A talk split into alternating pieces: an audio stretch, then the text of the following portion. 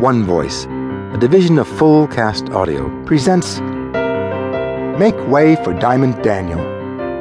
Written and performed by Nikki Grimes.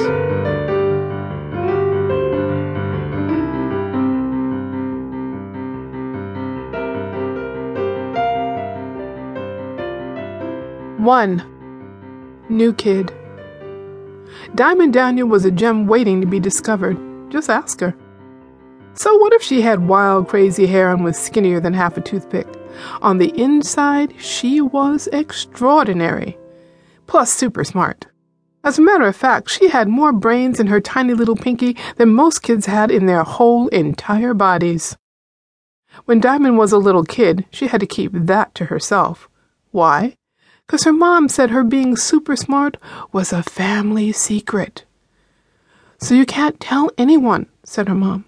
Please, thought Dyamonde, give me a break. Back then, she believed her mom, though. What do you want? She was just a kid. Then one night, Dyamonde heard her mom talking on the telephone, telling someone how smart her daughter was. That was the end of that secret. Now everybody knows how smart she is. Dyamonde still doesn't always go around saying how smart she is, though. It's not nice to brag.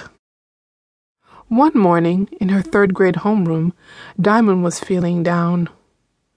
If I'm so smart, thought Dyamonde, how come I've been in this new school three whole weeks and I still don't have a new best friend? Dyamonde didn't have time to figure it out because her teacher, Mrs. Cordell, clapped to get everybody's attention. Class, said Mrs. Cordell, we have a new student joining us today. Please say hello to Free. Hello, Free, everyone said like robots. And what did that boy do? He grunted. Please, thought Dyamonde, how rude. Free just moved here from Detroit. It is Detroit, right?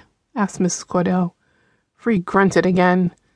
Mrs. Cordell, who Dyamonde decided was being way too nice, pretended not to notice. I hope you will all make Free feel welcome. Dyamonde shook her head. She already knew she didn't want to have anything to do with that boy, so of course he took the seat right in front of her. Oh, brother, thought Dyamonde, now I have to stare at his fat head every day. Well, his head wasn't fat, really. It was a nice head, covered with tight brown braids. His head was hard to see over, though, because he was so tall. When the lunch bell rang, even though he didn't deserve it, Dyamonde invited Free to sit with her. She knew how lonely it felt to be the new kid in school. But instead of being grateful, he mumbled, Leave me alone. Dyamonde sucked her teeth. Too rude, thought Dyamonde. Aloud she said, Suit yourself, and went on to the lunchroom without him. The seats in the lunchroom filled up fast. Not that it mattered to Dyamonde, she already knew where she was going to sit. Dyamonde got in line and bought a milk to go with a peanut butter and jelly sandwich she'd brought from home, then took a seat with Tanya, Talisha, and Tamika, the three T's. They weren't about to let Dyamonde into their little group, but they were nice enough to her at school. Sitting at their table during lunch made her feel a little less alone. One plus three equals four, thought Dyamonde. Four is a nice, sturdy number, like a table with four legs, or a square all cozy and zipped up on all four sides. Dyamonde liked even numbers. In fact, Dyamonde liked numbers, period. Math made sense to her. Numbers were neat and easy and solid, not like English, which was full of rules that changed all the time. Yes, math was best. Math was something you could always count on. Well, mostly.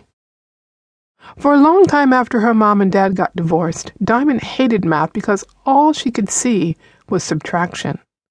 Mom's voice minus dad's. Two for breakfast instead of three. Monday night TV minus the football. It just didn't feel right at first. But things were a little better now. Dyamonde plus her mom equaled two, and two was a nice even number, and even numbers rule. So while the three T's were not her real friends, sitting with them at lunchtime gave Dyamonde a break from feeling like the odd number she was at school the rest of the day. After all, who wants to feel